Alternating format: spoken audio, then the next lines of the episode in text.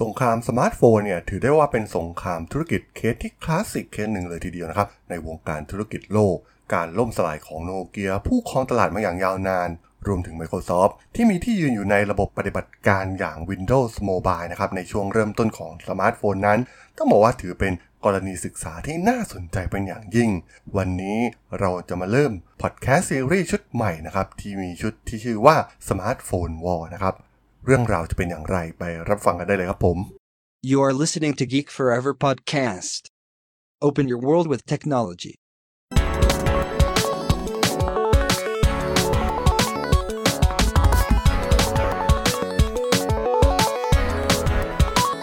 This is Geek Story.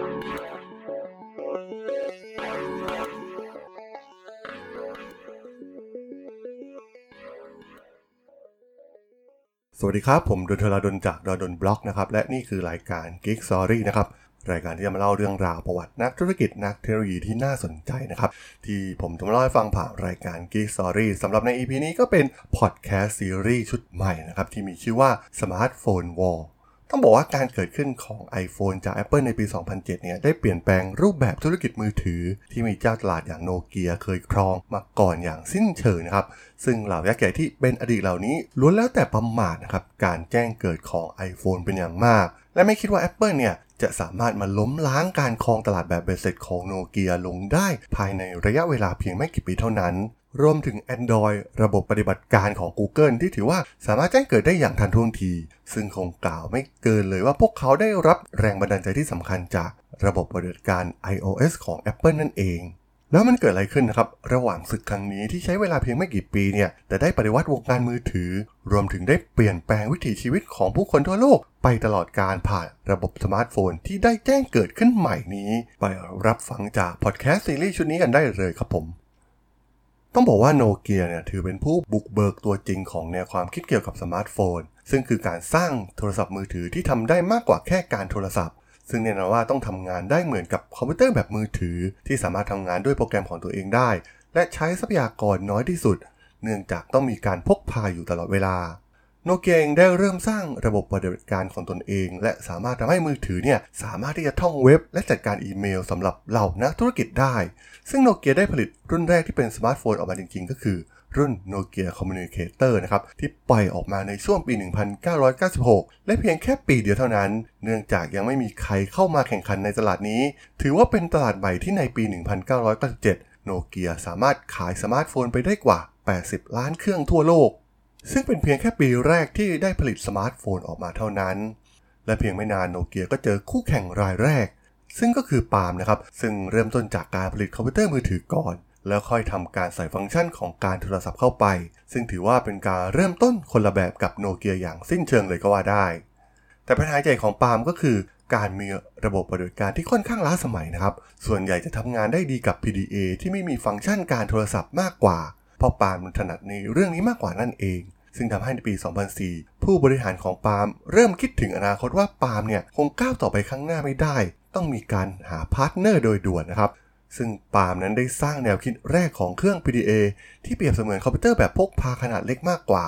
และด้วยการที่ตลาดของ PDA เนี่ยเริ่มหดตัวลงเรื่อยๆนะครับ โทรศัพท์มือถือต่างเริ่มใส่ฟีเจอร์ต่างๆนะครับ เช่นปฏิทิน และแม้แต่การเช็คอีเมลเข้าไป มันทำให้อนาคตของ PDA นั้น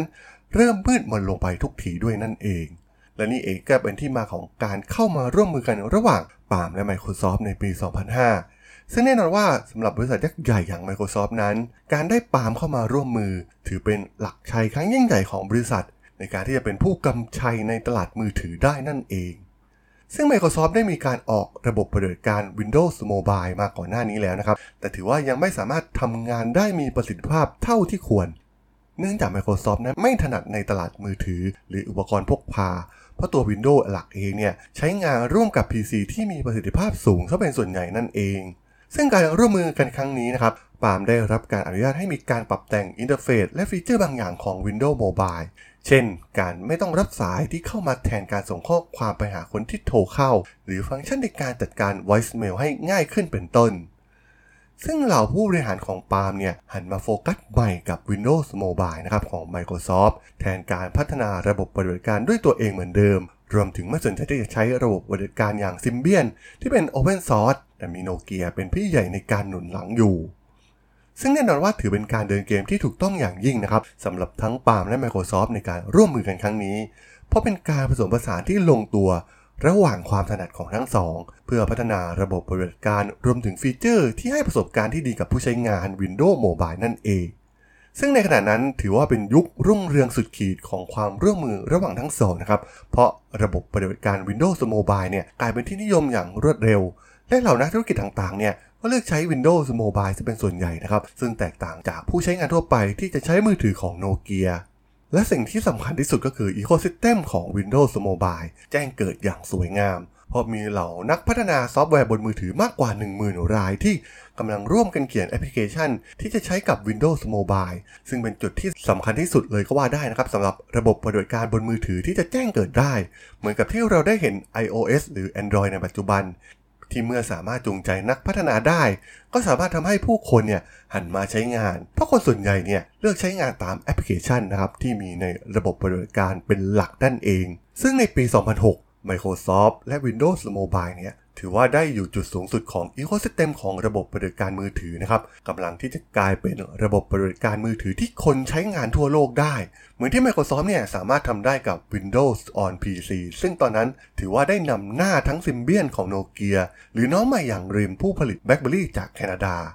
แต่ในเดือนกันยายนปี 2005 นะครับ การประกาศรวมตัวของ Microsoft กับปามนั้นทำให้พนักงาน Google คนหนึ่งเนี่ยเกิดความสนใจขึ้นมา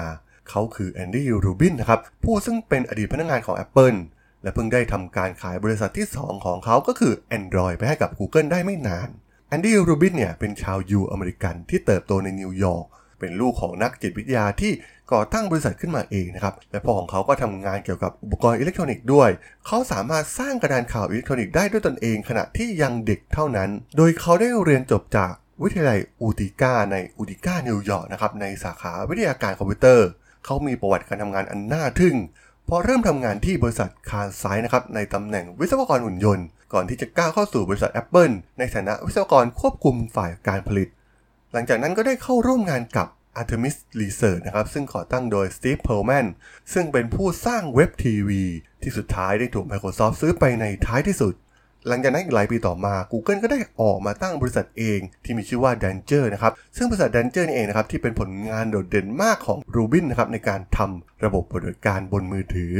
ซึ่งได้กลายเป็นสินค้ายอดฮิตของวัยรุ่นอเมริกา นั่นก็คือ Danger Hip Top หรือ T-Mobile Sidekick นะครับ ซึ่งเป็นโทรศัพท์ที่มีความสามารถคล้ายๆกับ PDA โดยมีการบอกความเป็น Entertainment ให้ดูมีความสนุกสนานเหมาะกับวัยรุ่นมากขึ้น ซึ่งต่อมา Microsoft ก็ได้เข้าไปซื้อกิจการในเดือนกุมภาพันธ์ในปี 2008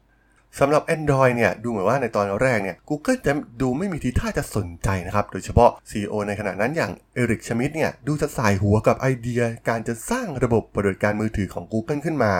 แต่สองผู้ก่อตั้ง Google อย่าง Larry Page และ Sergey Brin นั้นได้มองเห็นโทรศัพท์มือถือว่าเป็นอนาคตที่สำคัญมากๆ จึงได้ทำการไปแอบซื้อ Android มานะครับโดยไม่ปรึกษา CEO ในขณะนั้นอย่างชมิดแต่อย่างใด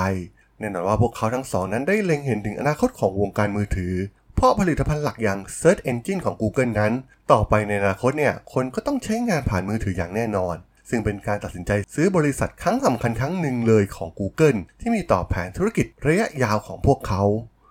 ทั้ง Page Brin และ Rubin เนี่ยมองเห็นอนาคตของอินเทอร์เน็ตที่จะเคลื่อนไปสู่มือถือ และเมื่อถึงตอนนั้นเนี่ยคนก็จะค้นหาผ่านมือถือมากกว่า PC และสมาร์ทโฟนเนี่ยจะกลายเป็นอุปกรณ์ประจำกายของมนุษย์ และเป็นสิ่งที่ขาดไม่ได้อย่างแน่นอน เพราะคนเนี่ยสามารถใช้สมาร์ทโฟน เคลื่อนที่ไปไหนก็ได้อย่างอิสระเสรี ไม่ต้องมาอยู่กับที่เหมือนกับการเล่นอินเทอร์เน็ตบน PC หรือเดสก์ท็อปนะครับ และจะเกิดข้อมูลขึ้นอย่างมหาศาล เมื่อเราผู้ใช้งานเคลื่อนที่ไปแต่ละแห่งอยู่ตลอดเวลา และขณะนั้นเนี่ยพวกเขาอยู่ที่ไหนเมื่อตอนที่กำลังท่องเว็บเพื่อค้นหาบางอย่าง และเมื่อมีข้อมูลจากเราผู้ใช้งานมากขึ้น ก็จะทำให้ประสิทธิภาพการค้นหาของ Google นั้น ดียิ่งขึ้นไปอีกนะครับและยากที่ใครจะมาโค่นล้ม Google ในธุรกิจการค้นหาได้ แต่ต้องบอกว่ามุมมองของ Microsoft นั้นต่างกันกับ Google เล็กน้อยในวิสัยทัศน์ของธุรกิจมือถือ ซึ่ง Microsoft มองอินเทอร์เน็ตเป็นตัวเสริมซอฟต์แวร์ของ Microsoft ที่จะสามารถสร้างรายได้ในธุรกิจอย่าง Exchange นะครับ ซึ่งเมื่อมือถือกลายเป็นตลาดที่เติบโตมหาศาล ในที่สุดผู้ผลิตก็จะเรียกร้องเงินจำนวนมหาศาล เพื่อนำบริการค้นหาใด ๆ เป็นค่าเริ่มต้นของมือถือของตัวเองนะครับ ซึ่งแน่นอนว่า Google ก็คงไม่อยากเสียเงินแบบนี้อยู่เรื่อย ๆ อย่างแน่นอน หลังจากเสียเงินเป็นจำนวนมหาศาลนะครับ เพื่อเป็นการค้นหาเริ่มต้นในเบราว์เซอร์อย่าง Firefox และ Safari และหาก Microsoft และ Palm เนี่ยสามารถสร้างมาตรฐานใหม่ของสมาร์ทโฟนขึ้นมาได้จริง ๆ อาจจะเป็นฝันร้ายของ Google ก็เป็นได้นะครับ แม้ในศึกการค้นหาบนเดสก์ท็อปและ PC Microsoft จะพ่ายแพ้ไปอย่างหมดรูปให้กับ Google แต่ความทะเยอทะยานครั้งใหม่ของ Microsoft ในตลาดมือถือ ก็มีโอกาสที่จะทำให้ Search Engine ของ Microsoft เนี่ยกลับมาแจ้งเกิดได้อีกครั้ง มันอาจจะกลายเป็นค่าเริ่มต้นของมือถือนับล้านล้านเครื่องทั่วโลกสำหรับศึกการค้นหาใหม่บนมือถือก็เป็นได้ ซึ่งวิธีเดียวที่จะรับประกันอนาคตของ Google ให้มีที่ยืนในโปรแกรมค้นหาบนมือถือได้ณขณะนั้นก็คือ Android และต้องมีแรงจูงใจพิเศษ ที่เหล่าผู้ผลิตมือถือได้รับแล้วไม่อาจปฏิเสธข้อเสนอได้ แล้ววิธีการนั้นกับระบบปฏิบัติการน้องใหม่อย่าง Android นั้นมันคืออะไร และเป็นกลยุทธ์ที่สำคัญต่อธุรกิจในอนาคตของ Google เป็นอย่างยิ่ง เรื่องราวของศึก Smartphone War จะเกิดอะไรขึ้นต่อนะครับ โปรดอย่าพลาดติดตามต่อในตอนหน้านะครับผม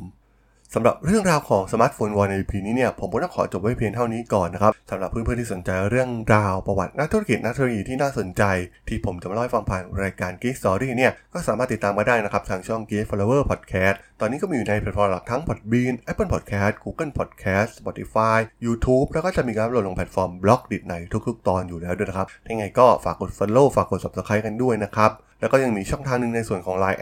ที่ a t r a d o n t h a r a d h o l สามารถแอดเข้ามาพูดคุยกันได้นะครับ ผมก็จะส่งสาระดีๆพอดแคสต์ดีๆให้ท่านเป็นประจำอยู่แล้วด้วยนะครับยังไงก็ฝากติดตามทางช่องต่างๆกันด้วยนะครับสำหรับใน EP นี้เนี่ยผมก็ต้องขอลากันไปก่อนนะครับ เจอกันใหม่ใน EP หน้านะครับผม สวัสดีครับ